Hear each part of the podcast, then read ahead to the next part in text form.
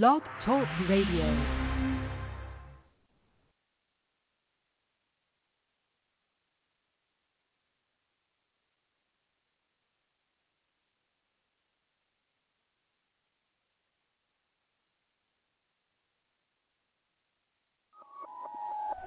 Food waste is one of the most easily solvable problems, literally the low-hanging fruit of environmentalism.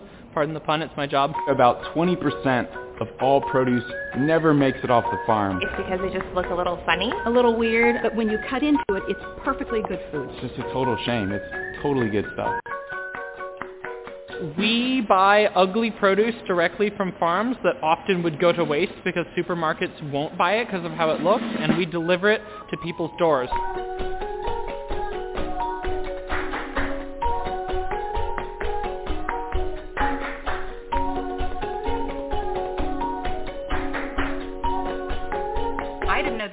Beauty standards for an apple. This isn't that ugly at all. Like that's the most common first box like complaint we get. We change that. We educate people. We show them how amazing these fruits and vegetables are. Have food delivered to your house Box of produce every week. And it's more affordable. at a very reasonable price. Cheaper than the grocery store. I spend a lot less time in grocery stores. It's an adventure every time that you open your box. High quality produce. There's nothing wrong with the produce. And they taste exactly the same, if not better. save those fruits and vegetables that get wasted every year. And it's delivered to your door like So what you why wouldn't you do why wouldn't you do? Please go to our website, freedomizerradio.live, and sign up for Imperfect Foods today. Use our promo code and get money off your first order. Go ahead and get some organic and all-natural meats, dairy, snacks, breads, and non-GMO produce.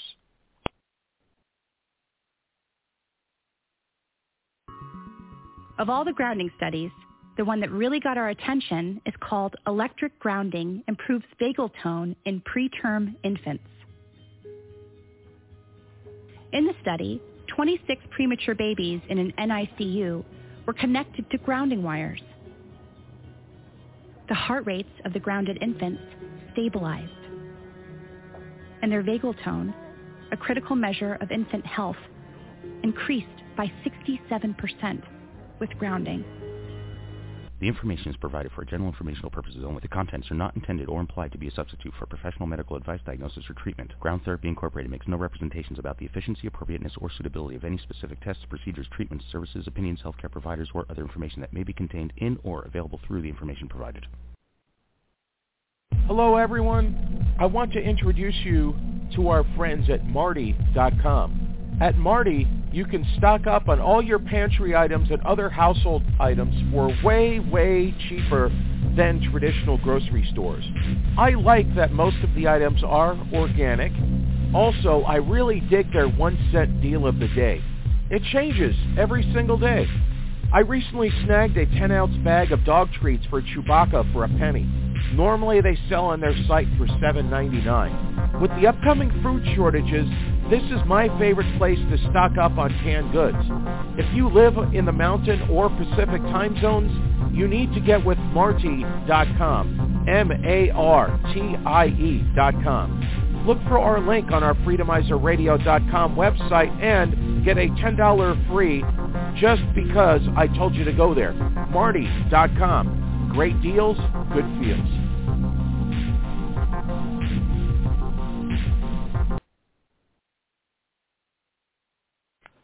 Hey everyone, proof here again. I want to let you know that you want to protect yourself against this upcoming food shortage that's about to happen. I know with all this COVID stuff that growing your own food is going to be extremely important right now. So I want to introduce you to my friends over at groundwithagarden.com and you can get yourself hooked up with a vertical garden that you can grow inside or outside of your house. So if you have a back patio or you don't have room outside, you can grow in either way. And I have a bunch of stuff growing on mine. I have pictures to share. I love this thing. This is the best garden and most successful that I've ever had for gardening for my own self. So let me give you the website again, groundwithagarden.com. That's groundwithagarden.com.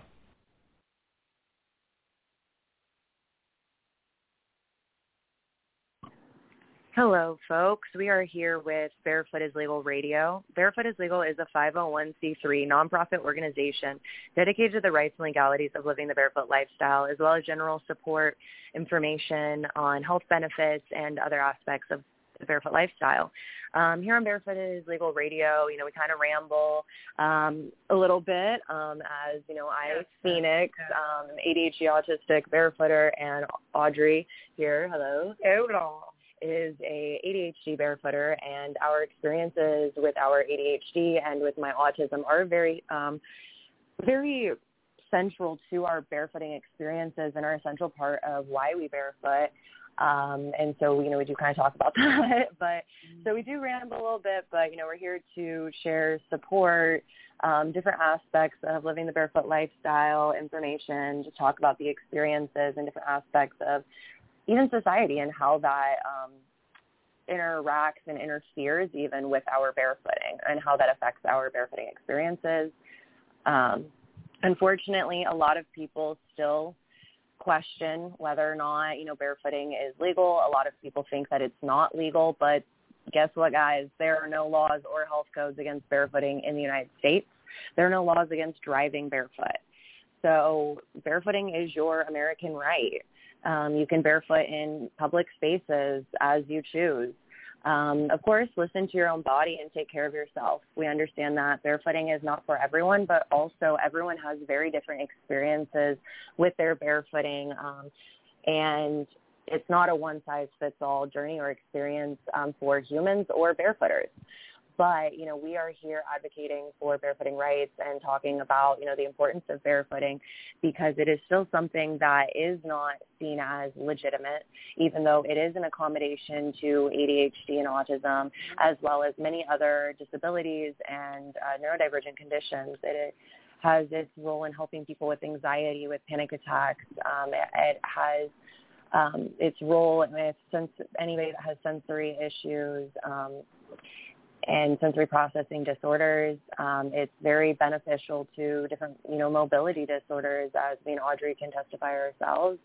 Um, but, but it's not a cure-all. We're not saying that it's a magical cure. The first time you pop your shoes off, you're going to be, you know, this brand new transformed person. To a degree, maybe. Maybe you will feel some kind of start of personal transformation, but you're not. It's not this, you know, nap of a blink of an eye, you know, transformation that takes place. It's a very long process to learn how to work with our bodies and understand our bodies.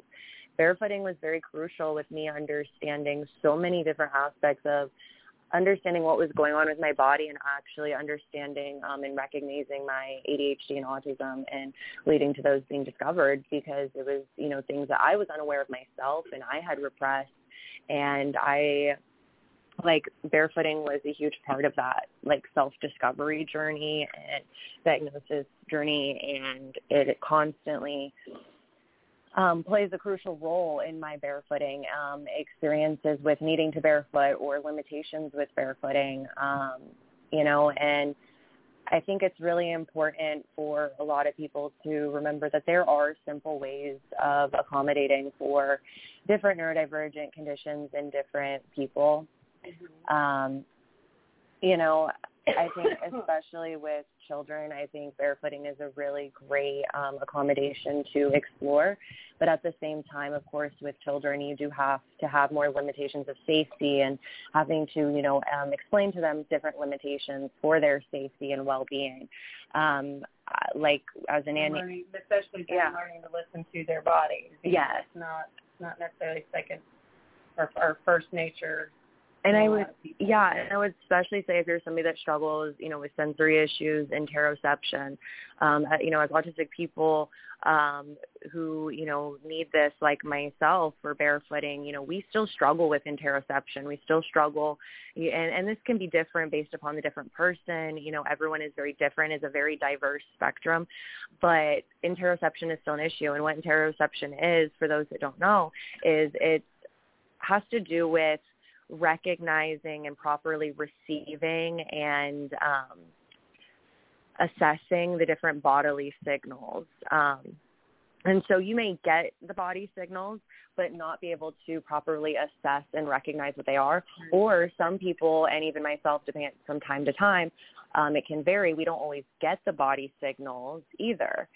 Um, so it can be its own diverse thing even um, within our own everyday experiences. You know, as as it's you know, as each of these traits is very different among individuals, it can also vary so much from day to day or even throughout the day for us as people.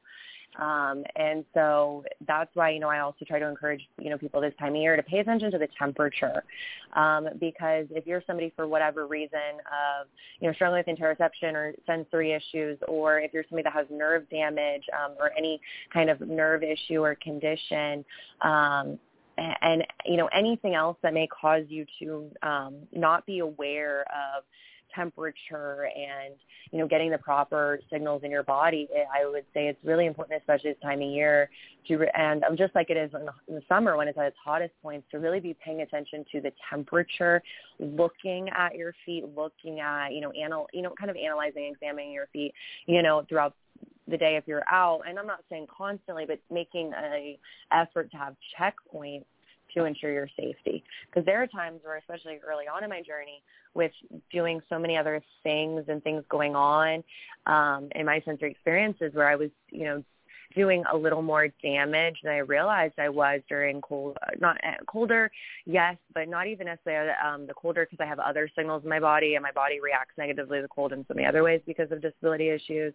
Um, that I could, you know, recognize that. But especially in the summer, it can be really hard for me and I'm sure other people, especially if you have similar issues like mentioned, to realize that you're doing damage to your feet, that the pavement's too hot until it's too late. You're like, oh, this stings or it kind of burns, but you're not really fully experiencing if there's, uh, you know, for me with my interoception issues and with autism and ADHD, if there's too much else going on inside my body, especially with chronic pain and health issues, and I'm just overstimulated or there's too much else going on in my mind and the physical environment, which there usually is, it makes it a lot harder to recognize those things, able to focus on them. So I encourage people to, if it's just in general for safety, but especially if you're somebody that struggles to really get those body signals and um, or be aware of touch or any just skin nerve damage type things where you may not be aware of sensations, um, temperature, and you know, in terms of safety, just paying attention to the weather, the temperature as you can. Um, if you know if it's getting to freezing, which you know here in the states you know is 32 32 degrees Fahrenheit. Um, I'm not sure. I think is it like zero degrees Celsius or something? Is that how it works? I don't know. So, yeah. Okay, I, I, I it's been so long since I. Yeah, zero degrees Celsius. Okay. Thirty-two degrees Fahrenheit. Yeah, I believe. Okay, so you know it, that is definitely a good point to look at. If it is freezing or just a couple of degrees above, like me be mindful, you know, that you need to be paying attention. Um, and, and if it's below freezing for me, um, I might go out for like, you know, if I need like one of those like ice pack moments, you know, where there's a lot of inflammation in my feet and my body, where, you know, using the ground, you know, whether or not there's snow on there or not, or just some frost or it's just really cold, um, you know, using it as like an ice pack, but that's something I may only be able to do up to two minutes, you know, um, or five minutes or something, or it can depend, you know what I mean, as mm-hmm. necessary. But like for me, I recognize if it's below freezing, I probably need to put my shoes on.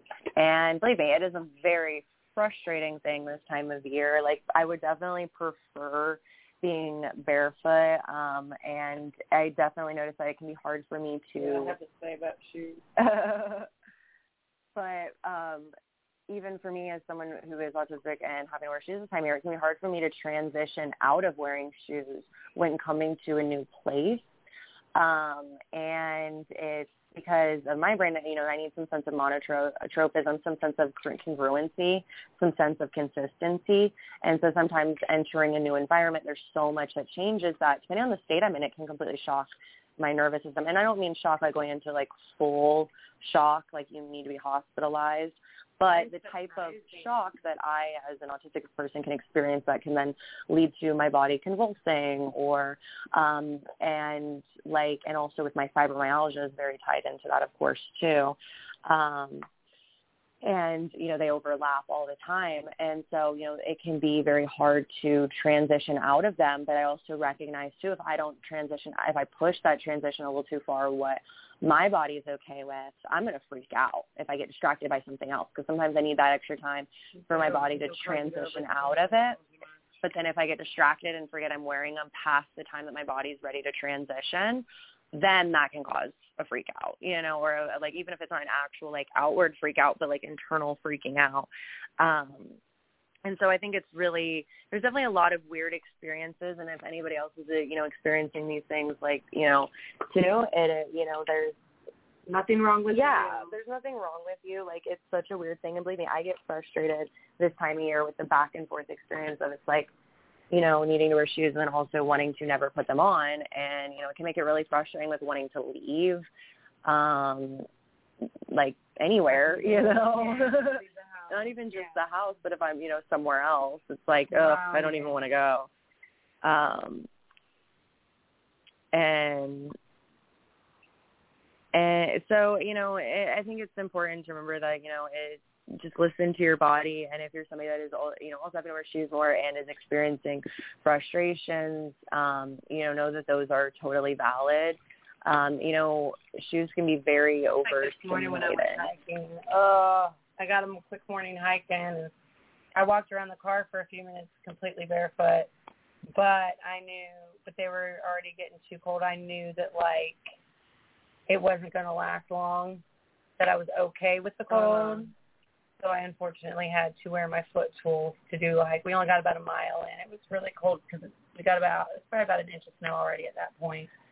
Um, and like we've said before, when you're in the woods or by wa- and and or by water, which we were both, and probably in a lower altitude too yeah, slightly lower altitude, it is it is colder. Feel the feels like it's cooler anyway. especially if you think of like the ground with the mud like Mhm. versus high Oh, and there was I know the spot- area there's like one just spot- general place you go to I know the, one environment we, yeah The one spot we walked through was like pure slushy mud, and it was like part of me so bad wanted to put my feet in it, but I was like, the big, you know, another part of me, the grown up part of me, was like, like, you're oh your feet are not going to handle it. Because even if you can handle the mud once the cold air you take your feet out of the mud. And then I wouldn't want to put them back on, and then I'd be I was already about probably about a third to to or more mile from the car, so I had gone that whole rest of the way, and I was like, oh, be be be grown up, Audrey. Well, there was one time I went out and I was wearing boots because it was too cold, and um,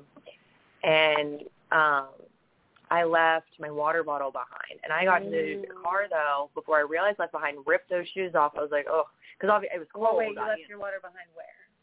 um, in the woods. Okay, but I was that's in my where- spot. I, I knew where it was. So I get to the car. I'd already ripped my shoes off because like I needed them to you know be out there, but I didn't want to have them on, and I did not want to have them on to drive. So I already had ripped my shoes off. I had you know my socks on that I would not want to take off. Um, plus I, li- I like having longer socks that I can layer with that help add an extra warmth.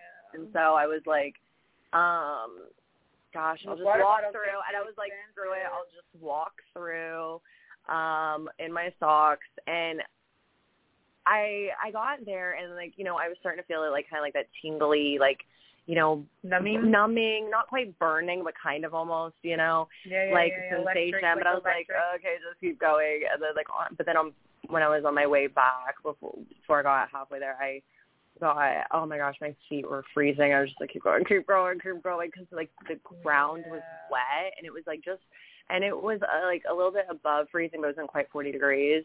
So it, you know, things were still wet. They hadn't frozen over, but it was still super cold. And but it wasn't.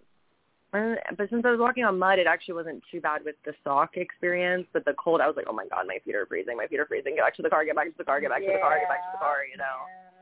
And um, but I was like, and I was like, I'm not leaving that water ball behind. No. No way, dude. Those things get expensive, and when you find one you like, buddy, you hold on to that thing for dear life. I know, like you don't. You you you no no. But not just that; it's now I'm the litter bug mm-hmm. for me. Like, because I'm always picking up trash. As I hike, whenever I hike, I always have a bag hanging off my mm-hmm. pack, and I'm always picking up garbage. And then for me, it's like that. oh no, I'm I can't be the litter bug. I cannot be the litter Yeah. bug. You know. So Well, and there was part of me that was like, maybe I'll just come out tomorrow and get it. And I was like, no. N- no, you now. ain't. No, you ain't. And I was like, just get it. right. But I think it can definitely be frustrating this time of year for a lot of us barefooters because as much as you can build up a tolerance and um you can, you know, build up this toughness and um, build up more resistance to cold temperatures and just your feet becoming more resistant, we Mhm. still have human limitations. And those human limitations do, of course, vary across person to person very much. Human genetics interfering with my face. No, I'm just kidding. but like but you know like it it, it can definitely be frustrating because you know it, it I and also too you know we all adapt differently to our different environments. I think about how our environments create different um adaptivity limitations for different people. So you know even people who are in you know have more extreme winter climates um, than we do, they may be able to go longer and be able to handle, you know, our, you know, worst or whatever, um, or our, you know, greatest, you know, pushing of, you know, if that makes any sense, of our capabilities. Right. But still, when they get their worst weather, like they're probably gonna have to cave in and Right. put, you know put shoes on to protect their feet. Like when we've had people on here who barefoot full time, but when they get really harsh winters, they're like, I do have to have snow boots because it's crazy here, you know. Yeah. And so I do think about how our different environments that you know we um, adapt to and are accustomed to, you know, how that even interacts with our different experiences, limitations, and boundaries as barefooters. Yeah, no, absolutely, because it is. I mean, it's it's just exactly like you said. How we have, we still have our own limitations of Mhm. being, you know, the the sheer fact of being human. Unfortunately, um, it makes me. Sometimes I literally, I was I was out um, when I was actually out hiking this morning. I told my husband, I said, I told him, I said, man, I wish I had polar bear paws. Like, 'cause they can handle the cold weather just fine. No, But then I'm like, and then the bears hibernate too. But they're still out. They're in the yeah, cold. well, like, even I don't we know. have a misrepresentation of what hibernation is for Well, animals. Like they don't just but- fully sleep for months. You know, they do get up and they do go out and you know the snow every now and then. and Yeah. they'll look for extra food every now and then. Yeah.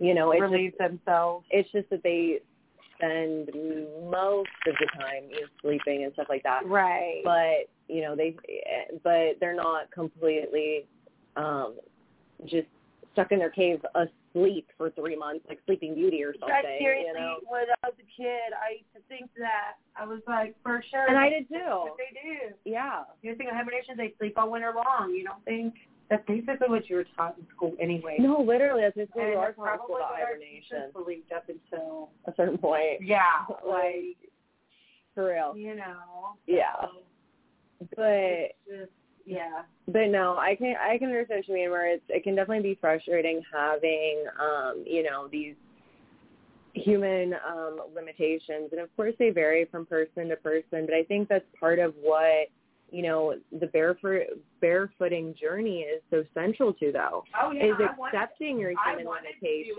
and I wanted to, but But I, but, but you know what I mean? I think a lot of that barefooting journey is about accepting your human limitations, learning to work in ebb and Yeah. flow and in rhythm with your body. well, yeah. You know, and I think that it's important for everyone, um, because I think everyone has you know this shame and uh, like in some degree from society of, ev- of almost everything we do. You know, Right. and um, and especially for people who deviate from the norms, um, um, and you know there there's you know a lot of shame that people put on people for barefooting, even though it's like you're not doing anything wrong. Um, it is natural. You're doing something that is beneficial to your body and to your brain. There, Yeah. you know, there are real benefits to it. It's not just I want to rebel. And guys, there's no laws or health codes against barefooting in the United States. It's And even if you do recognized by the ADA. rebel, quote unquote, you're really not rebelling what against any law, so you're not actually rebelling. Yeah, you're not rebelling against any law. It's societal expectations. Yeah, and just um, people's misinformation, lack of understanding, and their ignorances, and um, and you know the ADA, American Disability Act, you know recognizes um, or uh, yeah, it recognizes barefooting as an accommodation for various disabilities. Right. It would not be recognized under ADA if it wasn't a legitimate accommodation, Right. a legitimate thing that helps people accommodate for their disabilities. It wouldn't be recognized for the ADA if it wasn't. Like, you know, it's mm-hmm. that simple. Because it, accessibility Wouldn't be a is right. still an ongoing issue in this country, in this world, you know, um, in so many different environments. There's many different kinds Already. of disabilities. Yes. There's already, but what I'm also trying to say is there's already such a lack of accessibility in so many different aspects that if barefooting wasn't so crucial, it wouldn't even be considered an aspect of accommodation Right. or accessibility. No, absolutely. No, I get you. If that makes I- sense. No, Um, but at the same time, that's why I do think it's important to, um, through my own experiences as, you know, a barefooter, but the reasons why I barefoot, you know, different disability issues, chronic illnesses, you know, that does influence, you know, my opinion and my perspective and my relationship with barefooting, but also, you know, why I do feel like with, you know, barefooting um, and barefooters, you know, we do need to care about accessibility and accommodation Yeah. you know, across the board and advocate for each other and, Oh, you know, have a sense of solidarity and unity. Yeah. Because just like we want people to look at our barefooting as an accommodation of accessibility, you know, we should want other people to have their accommodations, their accessibility, have their needs met and um and have solidarity within that together Right. you know, because barefooting is not one size fits all, but even within barefooters, it's such a diverse journey. You know, I have, uh, you know, um, I, I, you know, I have like two, I have, I have three different friends, you know, varying with like autism and ADHD that, um, in particular that wear shoes, um, a lot. But when whenever we've gone out in nature and have had, um, and actually now I can think of one other friend that um, I haven't hung out as much even going out in. Um, it's been a while since I've seen her, but even her, uh, her as well going out in nature with her ADHD, like, um, and having those nature times together. Even though they wear shoes pretty much all the time, they still find a sense of peace and release and de-stressing and being able to remove all that overstimulation and have a sensory friendly experience in nature. Um, I think and nature in general is very um it is very sensory friendly and I get when people come like, Oh yeah, but living in the wild, blah blah blah blah but look around you. Like you know, like we don't have to get too extreme. We don't, you know, we do live in a modern world, okay, Mhm. first of all. So but if you look around at the nature around us, it is sensory friendly.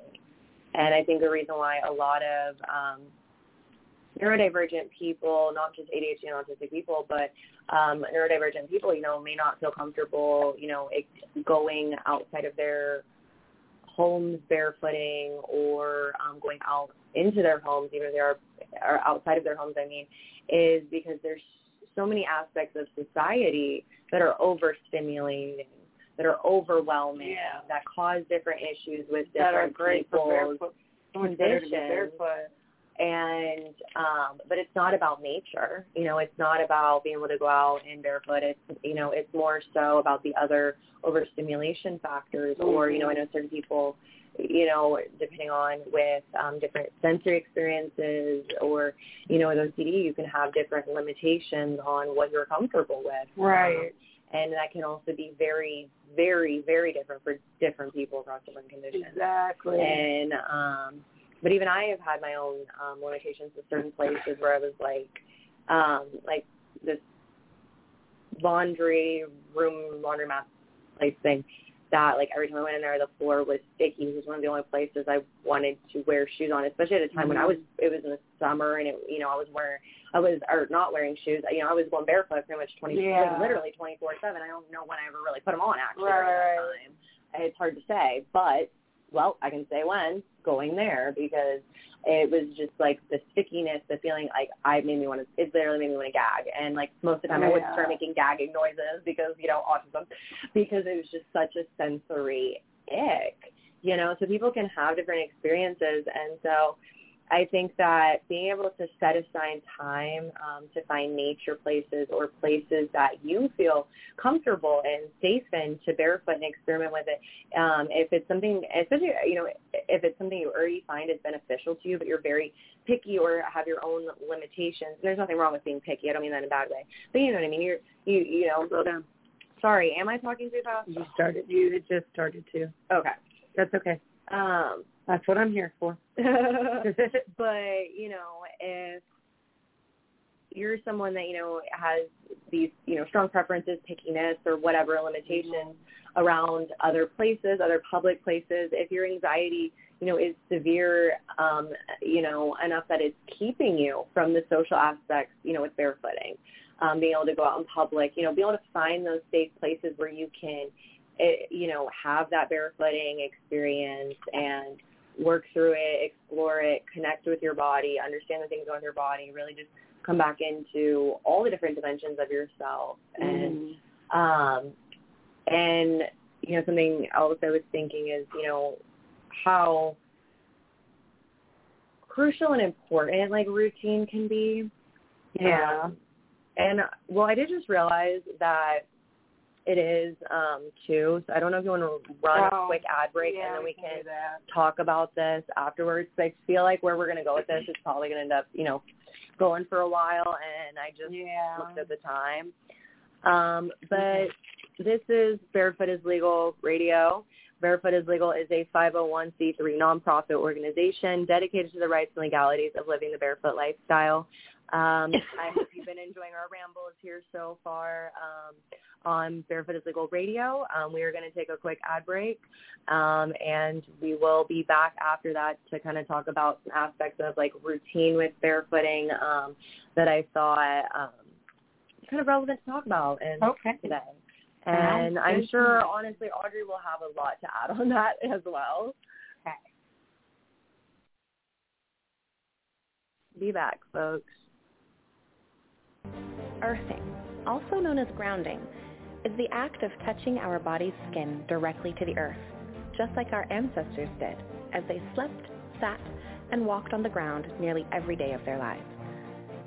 This simple connection allows Earth's natural negative electrons to enter the human body, pacifying dangerous free radicals, which, if left unchecked, can cause severe damage to cells that can lead to many chronic diseases.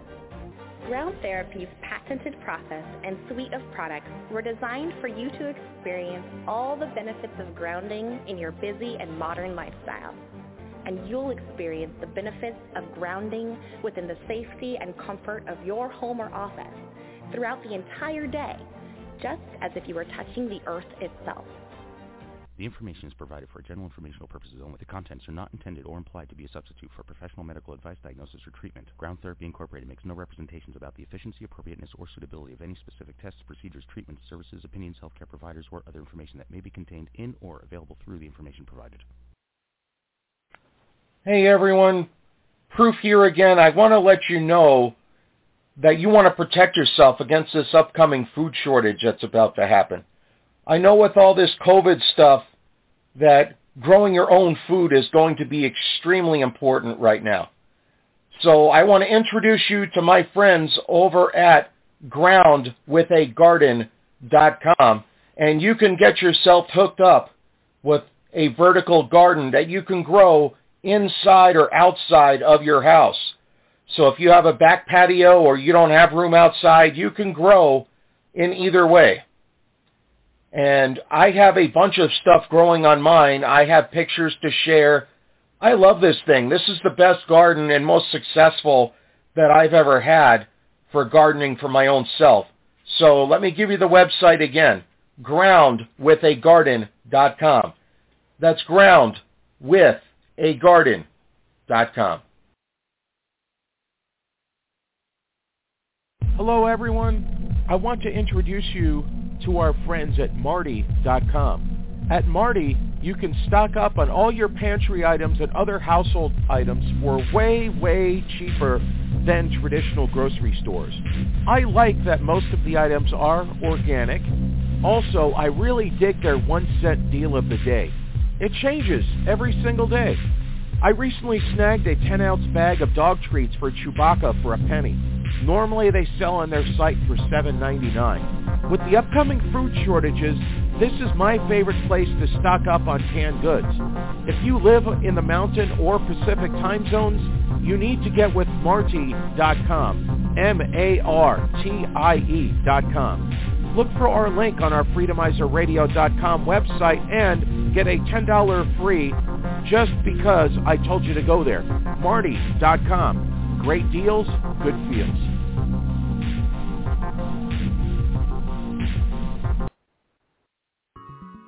Of all the grounding studies, the one that really got our attention is called Electric Grounding Improves Vagal Tone in Preterm Infants. In the study, 26 premature babies in an NICU were connected to grounding wires. The heart rates of the grounded infants stabilized, and their vagal tone, a critical measure of infant health, increased by 67% with grounding. The information is provided for general informational purposes only. The contents are not intended or implied to be a substitute for professional medical advice, diagnosis, or treatment. Ground Therapy Incorporated makes no representations about the efficiency, appropriateness, or suitability of any specific tests, procedures, treatments, services, opinions, healthcare providers, or other information that may be contained in or available through the information provided. Most people say they hate wearing shoes and would go barefoot if they knew they were allowed. People say it all the time on their social medias but they are worried that someone will say something to them. So everyone wears the cheapest flip-flops with the least amount of fabric on them. Most people do not even know that it's completely 100% legal to go barefoot into a store. Most people think that driving barefoot is illegal, but it isn't. Driving barefoot actually is safer than wearing most shoes. Going outside barefoot for a walk is one of the healthiest things you could do, but most people are afraid someone will say so. Or they quote the myths and the rumors that their grandma told them years ago. The fact is, there are no laws against driving a car, going to a store, or eating in a restaurant barefoot. So don't give in to bad fashion, hurt heels, or a broken flip-flop. For more information, please check out barefootislegal.org or find us on your favorite social media.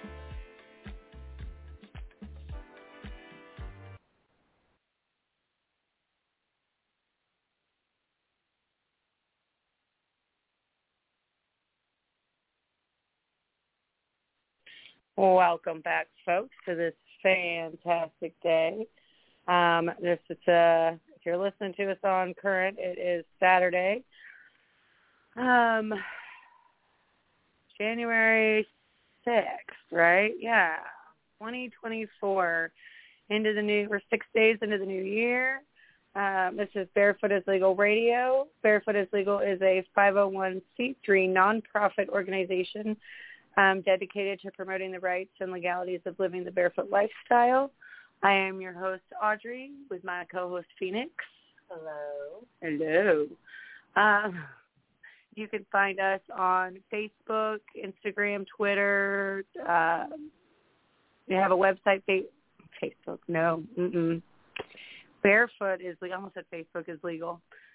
Barefootislegal.org uh, yeah, any of the socials you can find us on. On Instagram, it is um, Real Barefoot is Legal, and on TikTok, it's Barefoot is Legal too. But everything else is just Barefoot is Legal, and you can find all kinds of you know helpful information and videos and whatnot to you know help educate yourself on this lifestyle.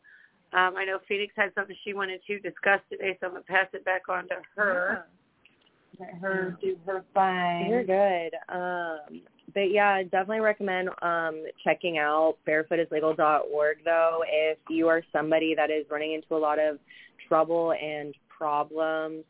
Um, just going out in public barefooting, there is some great information um, and proof that you know barefooting is legal and safe that you can print out um, from the barefootislegal.org um, page under um, the laws section.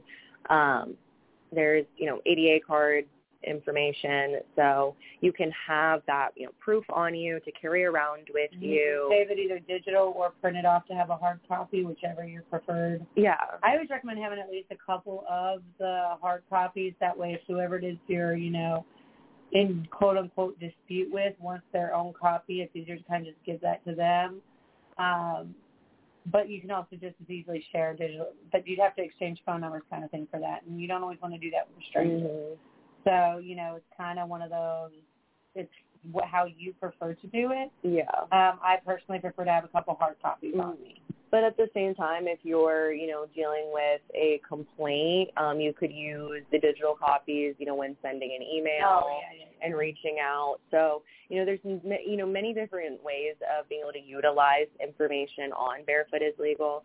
Um, and so I did want to mention that since I know some people, um, especially in their in certain areas more than others, you know, are still facing a lot more backlash. Um, and also it can just be hard to know how to navigate that. Um, but the thing I wanted to talk about today was something I've kind of been thinking on, you know, in general in my life, um, you know, building routines.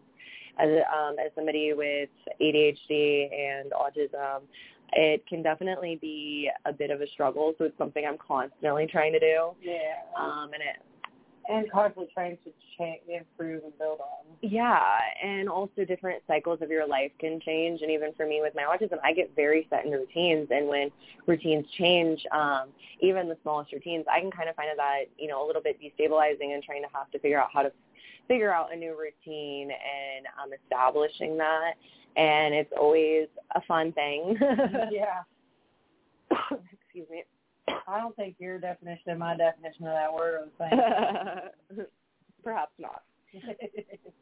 but um and uh, but at the same time, you know, with autism, I'm sure anyone else that is, you know, relating as an autistic barefooter in general, you need to have a lot of routine and structure. Um, and that can be very destabilizing without it. But with ADHD, as I know Audrey can relate to, um, you know, there is this need for nuance, uh, Novelty. No, sorry, novelty and nuance, even like these, like, and having these, um, just a need for change. Like I keep thinking of like mutable energy, um, you, know, you know, prone to change, a need for change. Um, there's um, a lot of adaptability within that, and but at the same time, even with ADHD, you still need a routine to be able to manage it. But it can be hard when the ADHD's other, you know, needs with sensory seeking um, can take away from that routine and can um, cause this divergence from the path, path the plan, you know. And divergence from the neurodivergence. And Sorry. so uh, building routine can definitely be a very hard thing, very much a struggle. Um, it's something that I find, you know, very struggle, struggling, much of a struggle for myself, even is what I'm trying to say.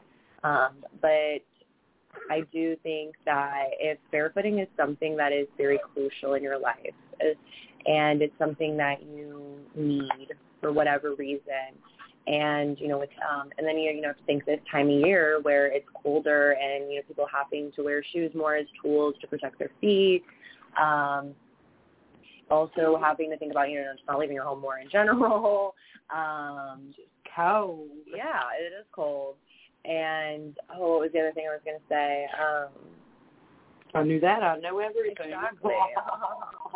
oh give me one second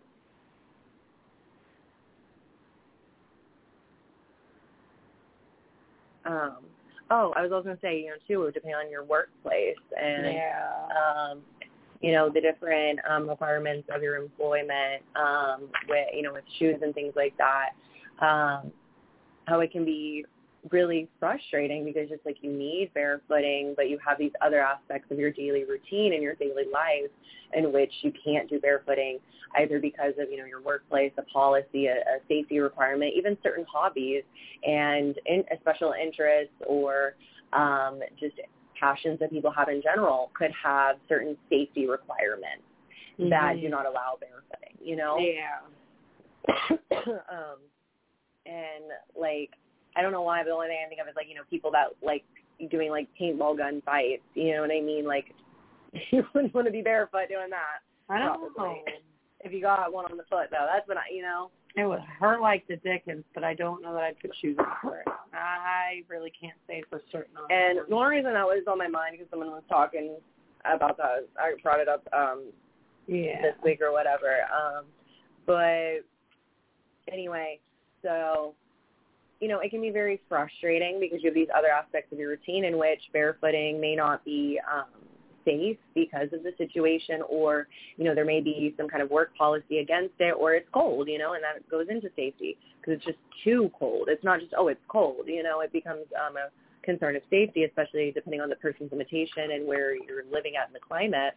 Um, I think it's really important to really start thinking about your routine and um, even if you don't have a routine and you're trying to build one or you already have one and um, you can fit more things into it that are that are trying to fit in like like personal development things that are self care for you and not even just self care but self maintenance as well.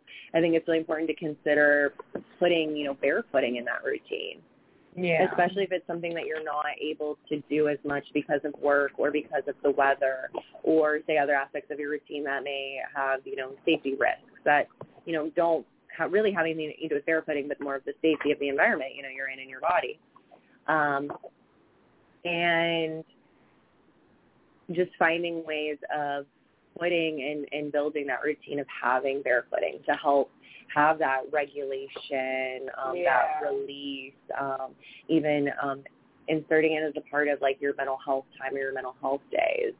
And um, and so, you know, I, I've been thinking about how like in the warmer times and when I was able to more physically, I used to have a lot more of a routine with going out in nature and barefooting. And then, you know, a couple weeks ago, I kind of got it more into a routine of it when it wasn't as cold a little bit. Now I was able to push myself.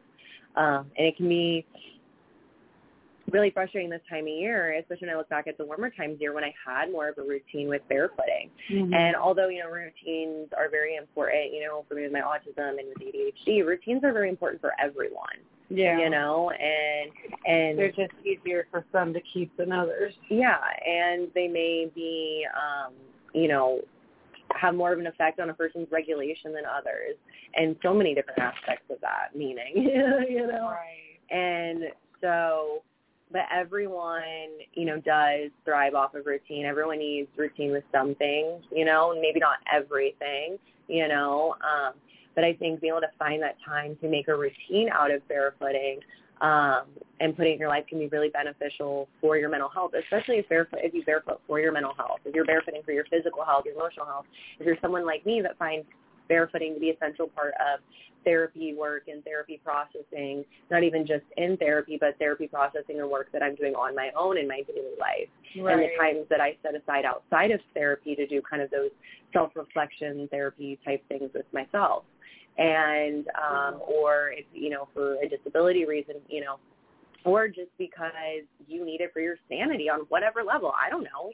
It's just something you need, or it's something that is spiritual to you, part of a spiritual practice, um, part of a meditation technique. You know, any kind of thing for your ther- um, therapy, uh, mental, Mental health, emotional health, physical health, spiritual health, or any other aspect of health. You know, um, Your find- holistic health. yeah, just like finding that time to um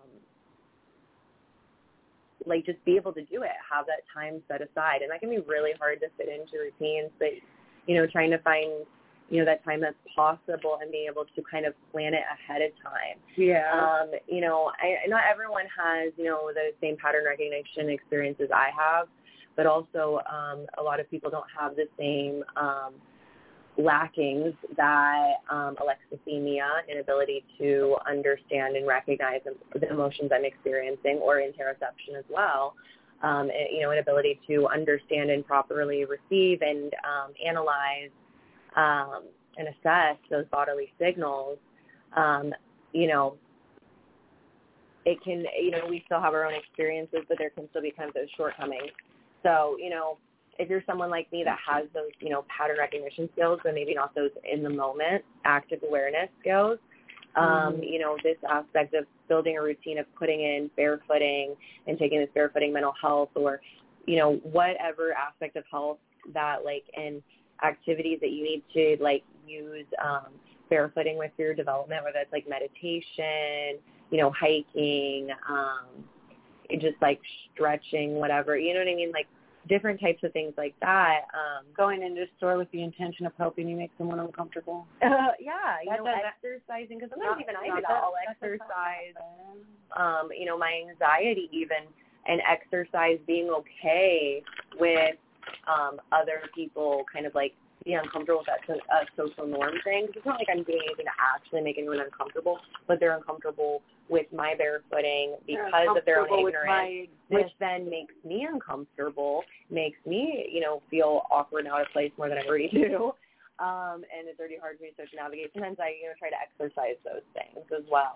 So like however you need to like use barefooting within like your personal development, your experiences, setting that time aside, um, and being able to balance um, understanding like I need to do this to regulate myself. And and I'm not even just talking about people with ADHD and autism, but people um just people in general, people with any experience. It's just that I'm coming from the perspective of somebody who has ADHD and autism because it's so heavily embedded into my existence and with hyperactivity of autism, I, it affects literally every aspect of my experience. There's a lot of aspects of my experience that I have that are intense or different because of it.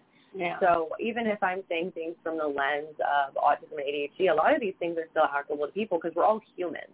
Mm. You know, a lot of the things that autistic people struggle with or have needs for that may be more resistant against or more have a higher intensity need for are still normal things that ev- uh, other people experience. Yeah. We just feel them differently because of our hyperactivity, you know. Yeah. And so a lot of the things I'm saying, you know, take it in your own way. But you know, for me, with that like pattern recognition, having to realize that if I build a routine or I do these things, or knowing, oh, okay, these too many things, and then not having time to barefoot or um, you know, earth and ground, because earthing and grounding in nature is very crucial with my barefooting and like therapy, emotional stuff, physical stuff, mental stuff, Right. um, with processing and recognizing, especially in the warmer times when I was able to do it a lot more, if I am doing all these things and I don't have this time set aside for this, and then I have to do all these things the next day, and then the next day, and I don't have these times set aside in the week, I am going to crash. And you know, and and and meltdowns and overstimulation and shutdowns, they are they are a normal part of being autistic, honestly, because it happens when our bodies and our minds are overworked from experiences. It happens with ADHD But too. it's about being able to manage those things. Um, being able because if you don't know how to manage and regulate yourself, those those things are going to be a lot more intense. You're going to have a much more intense shutdown and shutdown cycles, much more meltdown cycles and intense meltdowns if there isn't regulation occurring versus if you're just pushing and pushing and pushing through. Like I look at back in my past, especially when my nervous system was fried and versus now where I'm really trying to learn that regulation and sometimes I still mess up and I put too much on me and I cry myself out by just Yeah. existing. And but everyone has a nervous system. We all have these complex nervous systems and we all can reach um a point of being overwhelmed and crashing. However, we experience that differently, and so burnout being yeah, and, and burnout can be very different for very different people. You know, autistic burnout is different than the burnout that you know neurotypical people especially experience. Um, but even that other you know people can experience with burnout. You know, Yeah. and but just like other people's um, other like burnouts and the psych symptoms associated can be more intense, and you know everyone has a very diverse experience, and there is you know no point in you know comparing between things. Um, but you know, obviously, certain people you know can have certain worse experiences, but understanding that we are very different and not having shame in ourselves or others, and understanding how to regulate our complex nervous systems and um, you know and. And the reason I, you know, talk about that with burnout though is because it's hard to explain to people that technically what I'm in is labeled as a burnout, but autistic burnout is a stage of cognitive decline um, that it, you can come back from. You can bounce back from. It's not permanent, but it's you. It can take it can take years to come out of. Can take anywhere from two years to 10 years to come out of, depending on the person, how much trauma, how much severe overworked, how long in their life have they been pushing themselves. Mm-hmm. And so that's why I encourage other people that are starting to feel themselves burning out, but they're not reaching that like full on point. And I, there are people trying to find a better name to explain this state of cognitive decline because, you know, there are autistic people that are burning out on the regular too. Um, already ADHD people are burning out on the regular too, and even people with ADHD can enter these really severe states of burnout of, you know, cognitive executive um, decline, executive function decline. And I think it's important for people to recognize um, however they can. And even if you don't have the pattern recognition skills, but you're someone who has the more active awareness in those moment realizations, um, be able to take note of those, even if you, because of the state you're in with being overwhelmed, you may not be able to do it as well in that moment, taking note afterwards. Finding Right. ways of using, um, however, you can with pattern recognition and feeling and experiencing your emotions in that combination and however you may be lacking in one way or the other, or maybe not at all, who knows? Being able to find that balance of recognizing these things and analyze these, things- these things and figure out, okay, where do I need to put in barefooting in for my mental health or my physical health or whatever, or fitting in this, you know, self-maintenance, barefooting time within your routine and schedule to avoid whatever burnout may occur for you, whatever symptoms may occur. You know, for me, with the meltdowns, shutdowns, overstimulation, things like that. For someone else, it may be panic attacks, you know, having um, anxiety, um, you know, um, even with um, like physical disabilities, you can go into, you know, chronic flare-ups, you know, and um, finding ways that are low demand with barefooting can help with those chronic flare-ups, but even ways that are high demand, barefooting can contribute to chronic flare-ups. So it's about finding that balance of like your mind, your body, all these aspects of your existence and your daily life and kind of finish your routine. Is it a simple, easy thing? Have I been analyzing this for a while? Yes. Yes. But I hope that makes sense. I think it's important, especially when there are things that keep us from being able to barefoot, to find that time Yeah. to prioritize it, prioritize our well-being, and take advantage of the accommodation, resource, technique, and tool that barefooting can be in different aspects of health. Yeah. Um, and routine is something that's been on my mind a lot. Um, not even just with the new year, but you know, it's been on my mind for a while. Um, Right. Especially with you know trying to transition through different phases. It's on a lot of folks' minds, like trying to find a way to build build routines that are healthy and helpful. Yeah. Not just, you know, because the thing about a routine is like for neurotypical people, it gets to the point they don't have to think about it, they just do it, from what I understand, which is crazy for me because I have a routine of how I make my coffee in the morning, but I'm still thinking about every single step every single time. I have moments where I just start freezing for me even. Yeah. Even when I know my routine because I start stressing all the time that one, doing all my body my whole body will lock up in a mini panic for like a couple of seconds. I'll be like, okay, continue the task and then I can start continuing but I have these constant micro freezes Mm-hmm. where my brain is so hyper aware, even though it's the same thing I do every day. And it's a really hard I will forget how to make break. coffee sometimes. Mhm. I have a dang Keurig. Mhm. Not hard. But I but I'll forget what I got to do because of- like I just get in that. What am I doing now? Say Yeah, and I think you might be able to relate to this. I think a lot of what it is too as adults and analyzing trying to build a routine, especially if you were late diagnosed or your diagnoses weren't taken seriously, or especially with a lot of misogyny, that a lot of women, um, you know, a lot of millennial women like yourself that experience Mhm. um, more so even. And but even I look at some of the misogyny I experience and looking at younger youth that are getting diagnosed and recognized in ways that I wasn't, you know. And I'm like, any way I can see myself so much in certain kids more than others, even though, but I can still kind of find relating and that it's like things that were mislabeled or labeled as a problem or you know for me we're even faced with abuse at times and um and thinking about how we never were taught how to regulate you know if you didn't have you know parents that somehow you know. regulate You're expected Yeah. to somehow just know which is do part of the conditions with you know ADHD, Yeah. autism, but also any other neurodivergent you know condition. There is going to be a sense of disability with these things that you are within your condition. You know, but you know, and with um, ADHD and autism, a lot of routine issues occur. A lot of executive function issues occur, and metacognition is a big issue. We Yeah. can learn a lot of stuff, but have a hard time applying it to the moment, applying what we know. That's what metacognition is. We know the information. We have a hard time knowing how to apply it in the moment, especially when our executive function is frying and snapping like a rubber band. Yeah. That's, you know, crusty and breaking, you know. Right. Like oh, it's this air freshener thing it sprays. It breaks out time or whatever. And I'm. I it took me a while to get used to it too. I don't blame you. Yeah. Um, but you know, we didn't have you know parents that were teaching us regulation. They weren't teaching us routine or how to have that. And even for myself, even how to teach it.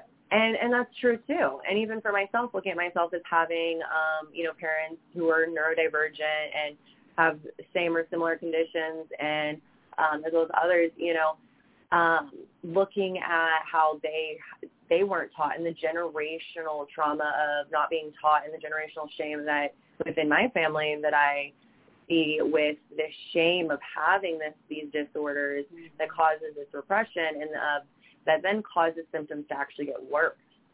And um, and from my own experiences as an adult now, I realize how you know I had shut down and I masked for so long because of abuse, because of being scared and shutting down and things like that. That it seemed like I knew what I was doing, but now as an adult and actually learning to exist in the world, I didn't know what I was doing. I don't know what to do without somebody telling me exactly, or and now I'm learning and I'm learning how to unmask and navigate and to mm-hmm. regulate myself so I don't burn out again and I don't have a worse burnout, and so I can get out of this and get on with my life, so I can Right. um, function in the neurotypical society. Because the thing is, a lot of autistic ADHD and neurodivergent individuals in general, like, do not know how to function in a neurotypical society because they're not taught. They're not taught self-regulation. A lot of us aren't, and I do think that if self-regulation was taught and regulation and routine and time management and skills and techniques, accepting that your that a child or your child even or this student has this issue.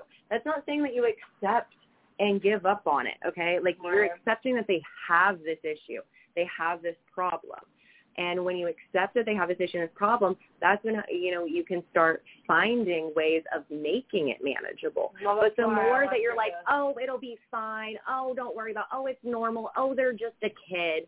The more that you're setting them up for failure, and the more that, or even you know, if you're abusing these out of kids rather than teaching them, you know, you know, discipline and teaching them the line and boundary and things like that, you're you're setting them up for failure. Because the thing is is is they're going to come out of it as an adult and go through their own cycles and they can end up worse. I i hate saying that. But i uh, you know even looking at certain people in my family that their behavior became worse because um and how i've taken the work to try to make them better and it can be a very slippery slope and be a struggle and i think that if we were, you know, taught regulation more as people in general. And I'm not even just talking about ADHD and autism, like just everyone in general was taught how to actually regulate themselves and live within themselves, there wouldn't be such a struggle. Because I think the pandemic, you know, it caused a lot of people and lockdown, you know, it caused a lot of people to um, actually connect to barefooting. I think it really led to a lot of resurgence of barefooting, I think it did. connecting to the body and the earth. That's actually when I really was able to start Mhm. full time, you know, barefooting or full time as much as I can because you know sometimes I've run into several people that have been like, "Oh, I heard about this," and I, especially when you know when we were locked down, I didn't have anything else to look at, and I saw a post about it, so I went down the rabbit hole, and then that tells me there, like, you're going down the rabbit hole, you're probably on the neur- neuro spicy scale too. But don't drink that. Mm-hmm. Oh, oh, you're I'm good. sorry. Sorry, I thought you. Never mind. You're good. Anyway, but You're so used to being around kids, I think. That it was like literally just a response. Like I don't even think you looked at me like me. You were just like I didn't. I you were saw in like mom teacher mode. Mentioned it's a way of pulling out your mouth because you had a spit. I thought you were going to drink the spit cup. That was Yeah, okay. I got sinus issues. No, we're not going to talk about it anymore. But you're good. You were in mom teacher mode. Like it's totally cool. I've I've done the same thing at times to people. So, That's- but like, I'm not. but I think that a lot of what people experience during lockdown, connecting with nature, I noticed barefooting becoming more and more. A lot of people were more open to it. Yeah, Um, a lot. Go. There, it was like there was this changing, and I think it's because a lot of people were forced to really look inside and themselves by being forced to be inside, but also the only outside being nature. And Yeah. I think it really, even if people aren't barefooters or don't do it now themselves, they got a lot of people understanding why people do it. Yeah. So in a lot of ways, I do think there's a lot more um, openness actually after COVID and a lot of people reconnecting to nature and their bodies and their minds and their emotions and therapy at that and time. after the whole mask thing, I think people are realizing, like, especially all are like, you can't make me, which we're not going to even, we're not going to get into it. I'm just saying it to say they're realizing it's like the same thing with, it's like with shoes. You can't. You Yeah, because a lot me. of well, because the interesting thing is, is a lot of people that are like, you can't make me wear a mask. Were a lot of the same people that were the most Mm-hmm. I noticed that a lot. I noticed that a lot. And Actually. and then I think that it caused a lot of people to have to really question their it's like, oh, really, really, I can't, I really. So, but you can make me put shoes on. So, you know, you're saying that you can't, you know, that no one can force you in terms of public safety to wear a mask during a global pandemic, but I have to be forced to wear shoes When in daily no life, even after we're out of lockdown and been out of lockdown for Mm-hmm. like over a year. I don't even know how long it's been, dude. Time ain't real. How are we in 2024, you know? Yeah. And so I do think that over, I think a lot of people are coming around to barefooting and Yeah. are really starting to understand it more. Um, but at the same time, I do, you know, there are things that, yeah, for sure, there are still people that have very strong opinions, and unfortunately, Mhm. some people, you know, they hold on to that a lot more because it scares them to let go. It scares them to let go of those ideas and things that they were taught, those fears. They're so scared even. Um, And so that's where I find a sense of compassion and being like, you know, other people's growth is not my responsibility, but I'm not going to be disrespected. I'm not going to be undermined. I'm not going to allow you to abuse me. I'm, you know, and you have to kind of set those limitations and boundaries with people while recognizing that Mhm. their growth is not your responsibility Right. and it never was or should be. That is their own thing the only to carry. growth you're responsible for is your own. And and I yes, I mean if you've got children, then yeah, you're responsible for them too. Please do your best, teach them how to regulate yeah. and cope, like we were saying earlier. But again, if but other people, like other people, other adults in your life that you, I mean, obviously I understand that there can be different roles within partnerships and you know, um, caregiving roles and things like that. But at the same time, like other people's ignorances are not your responsibility, and it's it's not for you to carry or hold on to. Right. And that can be really hard when people are, you know, discriminating in stores and have a lot of their own opinions and want to be hateful. But that's where, you know, you stand up for yourself and say, hey, I'm not breaking the law. There are no laws or health codes against me, me barefooting. Uh, I almost said me publicing. I almost said me publicing and barefoot. Gosh. I mean, kind of. Kind of. Kind of words. love the apraxia of speech. Great. Um, anyway, but my back out. where was I going with this? Um, I don't know, actually. Just understanding that this that when you're facing discrimination or people with these hateful negative opinions and ignorances that it is not your responsibility. It is not yours to hold on to. It is not yours to internalize. But it's also okay to have emotional reactions and feelings and experiences because you are human and you're entitled to that. But, you know, in the moment, just focusing on that boundary and limitation of this is my right. I'm not breaking any laws or health codes, not doing anything wrong. And so just really focusing on that, like there are no laws or health codes against barefooting in public spaces. I'm not breaking the law. If anything, this is actually my American right. And you are Mhm. trying to discriminate Human right. against my American right and obviously human right. But I'm saying that, you know, as, you know, you know, Right, right, right, right. American and understanding that we still have a lot of issues here in America that other people don't have. Uh, I know. Most other countries rights. are like, who gives two hoots? Yeah. Americans. Apparently. Americans do. And so I think even too with a lot of people emphasizing that there are no laws or health codes against barefooting in public spaces and that this is your American right is something to emphasize on because I you know there are certain people when you focus on the fact that this is your legal American right like that holds some more power than just saying to some people unfortunately than saying this is something that makes me feel better this is something that gives me quality of life Yeah. because unfortunately some people don't care about quality of life No, they care that about these weird Toeing the ideas, line. you know. And but again, they're they're fighting for But some mythical law that doesn't literally exist. But they're. I mean, they're entitled to their opinion. That just And they make, are. But it doesn't make them right. But you are entitled to your American rights, and your Mhm. right, their right to free speech, yeah, they have that, but they do not Mm-hmm. have the right to infringe upon your your right to bear. They're not free from the consequences of said speech. and and and even if somebody is entitled to have their free speech that still doesn't take away from the fact that you still have this right to barefoot Exactly. and so being able to kind of balance that like this is this person and setting that boundary because and and yes we want to educate others but sometimes setting a boundary can be educating its sense but then stepping away and knowing that it's not your job to give this person a whole lesson. It's not your job to change this person's way of thinking or their mindset. It is your job to do what is right for you to do what is right in general. Yeah. sorry. You're for coughing. It is your job to take care of yourself, to respectfully live within your body while Mhm. respecting yourself and respecting others.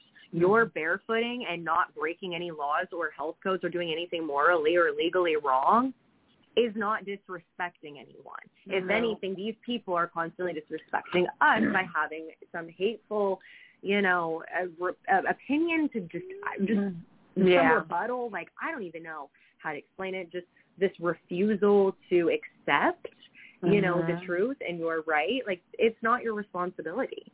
It never was. It wasn't yours to carry or hold on to. Right. And No. and so setting that boundary of this is my right. It is, you know, you are discriminating against my American right. You, um, it is illegal if it's an employee saying that it is illegal for you to um, kick me out of here as a barefooter. You are breaking the law by discriminating.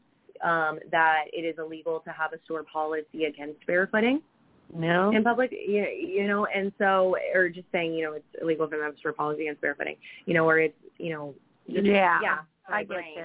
Like, You're overwording. It's okay. yeah, We all do am. sometimes. But just understanding. I'm that- picking up what you're throwing down. I'm a, I don't say my man, but you're a girl. It was okay. But like, well, you're a woman, but whatever. Anyway, But now I'm just overanalyzing. understanding that you don't have to take on all this excessive responsibility to educate and transform other people's ways of thinking to exist and stand and stand up for yourself and have rights and to deserve what you deserve. Mm-hmm. Um, and I think it's hard. I think it's it's hard. It is, you know, because when you're just exhausted, it's not even a matter of caring what people think. It's just exhausting when you already have all these other things going on in your life, in your body, your like, mind, this your is heart. your supposed to be what I'm I'm paying I'm giving my attention and energy to. This is what you know. Yeah, and most people are overworked, do not have much time to Mhm. themselves or to exist outside of work and Mhm. um, other obligations or responsibilities. And, you know, it's incredibly tiring, exhausting, frustrating, irritating. You know, it's Mhm. not even a matter of just caring about what people think, but even if you care about what people think, that's okay. A lot of the times caring about people that think like that, it comes from a place of trauma. There was probably something that happened in your life that caused you to be sensitive to this or some part of your um, existence that is causing you to be sensitive to this. And there is no shame in that. You're a person with emotions. I, Right. You know, instead I encourage you to find healing and um, even look into deeper how barefooting can aid you within that healing if you're already, you know, a barefooter, like, you know, and taking these um, criticisms um, personally from other people in the backlash, discrimination Right. you know, and just I encourage you to find these other ways of healing and finding your identity, finding yourself, knowing who you are on the inside, and looking at how your barefooting journey and experiencing can help with that, and how you can push that, Yeah. um, and push yourself, and and and not, you know, in a way that pushes you past um, your limits comfortably into a danger zone, but pushes you, um, or I meant pushes you uncomfortably into a danger zone, but something that pushes you comfortably out of your comfort zone. Yeah. Does that make sense? Because I think sometimes too. No, it does. I just had to think about the. I had to think about it for a second, but yes, it does. because I think that there does still, I mean, obviously people, I think for growth need to get used to being put out of their comfort zone. And that's um, something as barefooters that we need to think of. That's something though too we need to think of in terms of other people's discomfort with our barefooting, even though we're not doing anything wrong or disrespectful or weird that like in terms of morally wrong, you know. Right. Like it's just yeah, it's abnormal, it's different, but you know, there there just because you're barefooting, it doesn't mean you're doing anything morally or legally wrong. Like right, right. and um I could be out there doing a lot worse things. Yeah, just because taking my shoes off. just so- because it makes or just not even putting them on in the first place. I don't know if they're taking them off. Yeah. But I could be doing a lot worse things than being barefoot. Trust yeah, me. and you think just because you're barefooting makes That are also still legal, by the way. Yeah. And like it's important to understand that just because you're barefooting makes other people uncomfortable, that's not your responsibility. You're not doing anything to make them uncomfortable. You are just existing as a person who doesn't wear shoes. You are responsible for your actions, but you are not responsible for the reactions of others of Yeah. based on your actions. Now, well, I think not even just based on your actions, but based on your existence. yeah, Because like me being barefoot, okay, it has the react. You have the reaction if you don't like it, okay, but that's not my responsibility. Because yes, That's not for me to fix. That's not for me to go put shoes on to make you comfortable. Yeah. That's no. That's Yeah. that's up to you to figure out a way to look past it and get over it yourself. Yeah. Well, and that's that's what that's about. for sure. And sorry, not to like try to interrupt or anything. I'm I can never tell when I know and you're and I, I I like my brain. I was like, eh, wait, she's not. And I was like, oh no, she's not. And then I'm like, oh my god, great. You're and then fine. you know, You're good. but um no, I think the other thing too is yes, like not wearing shoes and putting shoes on; those are technically actions. But when any and anything, everything is an action. Right. But when something becomes crucial to your well-being and quality of life and your needs, it's not so much as becoming, um, you know, not wearing shoes or barefootedness. It's not so much so an action as something that becomes a part of accessibility and accommodation Mhm. and a part of maintaining our well-being. And um, because it and and that and it becomes a crucial part of your existence Mhm.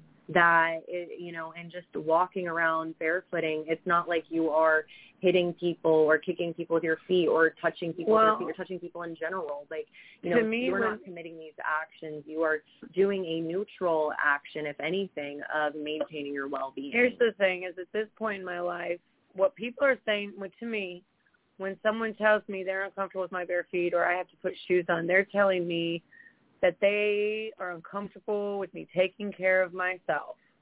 yeah Like, are you really that self-centered that especially when it the- has that's okay. No, that you are you that self-centered that my well-being is nothing is nothing.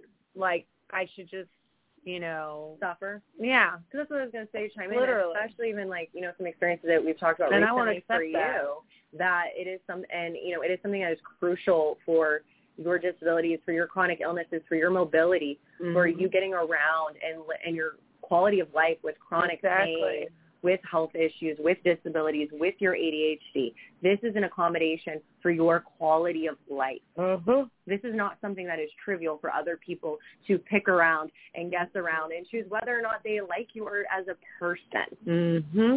Because of my feet. And and or anybody, and that goes for anybody else. If you being barefoot is what causes people to not like you as a person, Like I'm not going to treat you like a trash pile because you wear shoes. Yeah, and so it's Like that. I mean, that's that's whatever to me. like grow up, be an actual adult. Be a be a human. And, and I understand, Mm. and I even too as an adult, like, and looking at just adults in general and the way that so many are so childish. oh my it, god, right? It kills me, and it and it kills me too because especially you know again with our experience with ADHD and then you know with my autism, it's like being labeled all the time as childish, especially as I'm doing things to take care of myself and regulate myself. But so many other people exist in the world even more immaturely and childishly. It's just I show it more in ways that are uh, socially abnormal. But the funny thing is, is for me, there's actually a lot of maturity within because within these things that are quote unquote mature, I'm doing growth and work, and I'm moving past Yeah. the shame that other people put on me to do this growth and work that I need to do to accept whatever place I'm in, and you know, with my autism, and do these childish things Right. in order to regulate myself. You know, I because I've had you know experiences as you know, unmasking more and existing more, um, existing more comfortably the way I dress or the things that, you know, I do to cope, you know, people finding that more childish, especially going into public places like gas stations and Mm-hmm. um I was going with a I was with a friend um while she was buying um alcohol for herself actually and you know wearing a lot of more girly clothes and colors that feel like in my PJs which actually I did have peop I did have uh someone in my life that hates people wear going to stores in PJs or going out in public that actually saw me um in general Actually, was I do struggle with that one. I'm not gonna lie, but like oh my gosh those are like literally the cutest That's thing and I actually do struggle with that. But I don't Mhm. go and tell people they need to Mhm. change their clothes because of some because of my mindset. It's Mhm. the same thing. Like I don't. I'm like yeah that. That's a me thing. That's not a them Yeah. thing. That's a me thing. Yeah, and for me too. It's like I, you know, I won't except for pajama day. I won't. I had to get gas. I had to get gas when we. I'd had pajama day at work, and the class, you know, classroom, and I had to get gas on the way home, and there I am pumping gas in a footy pajama. You know, but if you think about it, it was one of those. and I was getting some looks. I'm like, I'm like, what? zone It was. It really was. It was like, it, no, it was. you know, to look and at things it was. maybe not care as much. No, I still don't. I. I yeah. Anyway. But, but no, I understand. I still like, but at the same time, it's like it's not my. Again, seeing something like that, it's not my job to tell them. I don't how I feel about it. It's none of their business. Well, and the thing was, is in terms of like PJs, I was wearing like it was the pants I was wearing. That was really it. But again, they were like the most cozy, soft pants. There was my Mhm. sensory issues. Um, where I was in the state I was in, I mean, in Rodney's clothes, having a friend with, you know, who's Mhm. also ADHD, um, who has both that, you know, and also with anxiety that struggles going into, you know, those public spaces. I, you know, wanted someone to go with them, and I was like, this is how I have to exist. You know, in my comfort state, I had my teddy bear with me, and my partner gave me like six, seven years ago or something like that yeah.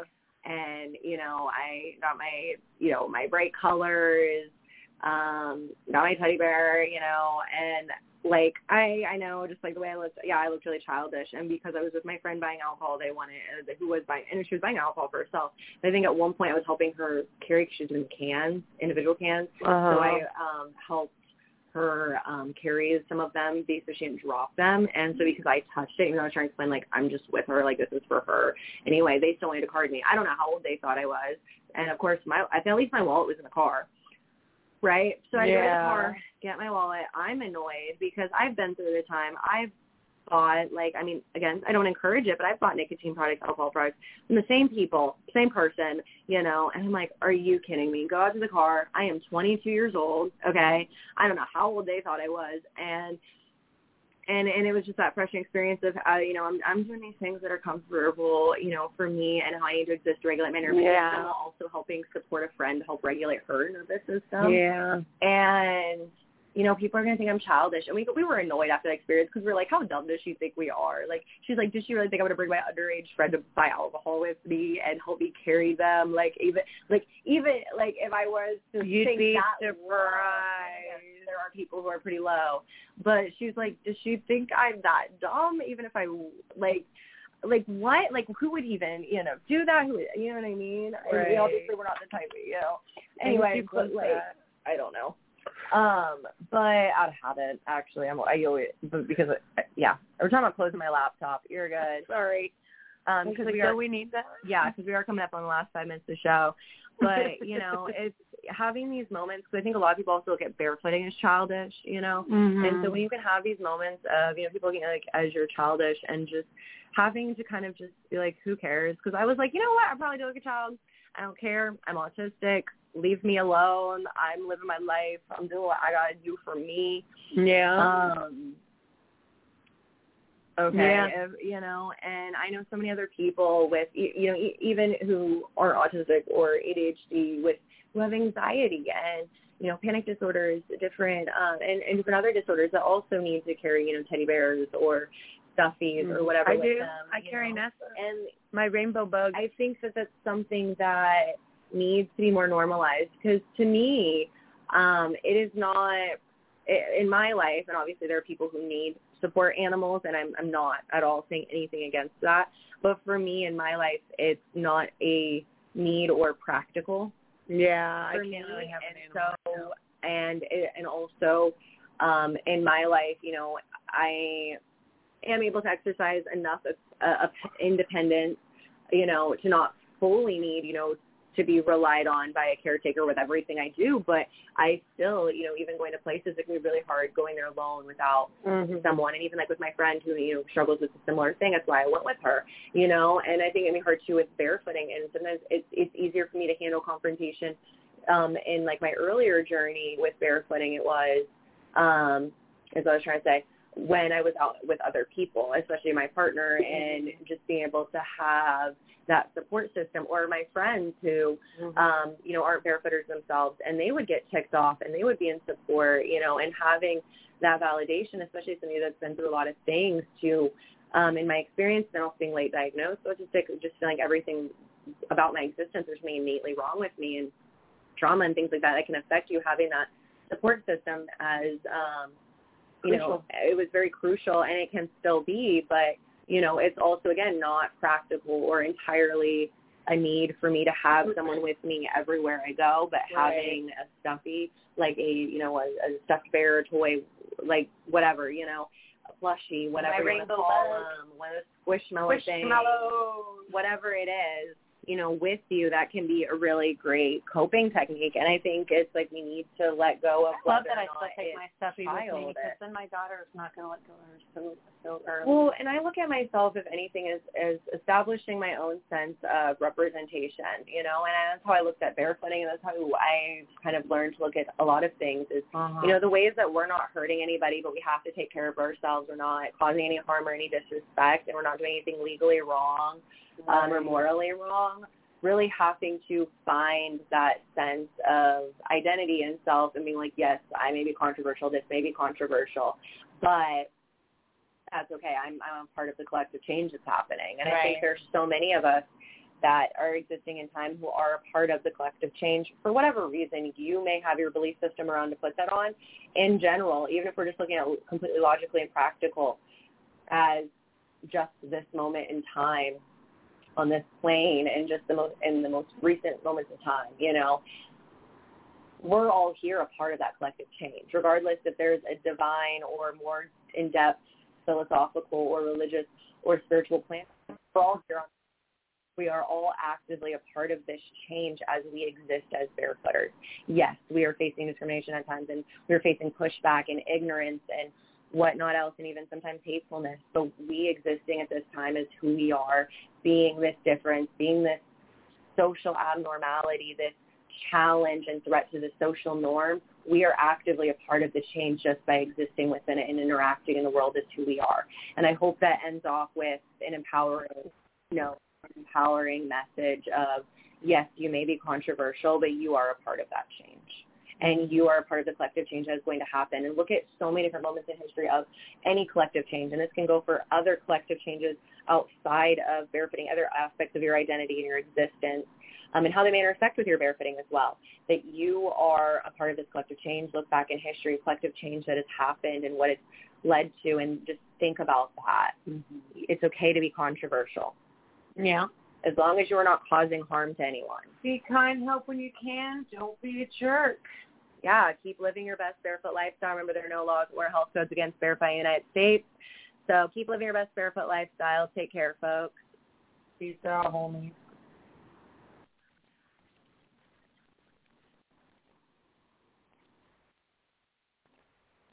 Judy was boring. Hello. Then Judy discovered ChumbaCasino.com. It's my little escape. Now Judy's the life of the party. Oh, baby, mama's bringing home the bacon. Whoa, take it easy, Judy. The Chumba life is for everybody. So go to ChumbaCasino.com and play over 100 casino-style games. Join today and play for free for your chance to redeem some serious prizes. ChumbaCasino.com. No purchase necessary. Void where prohibited by law. 18 plus terms and conditions apply. See website for details.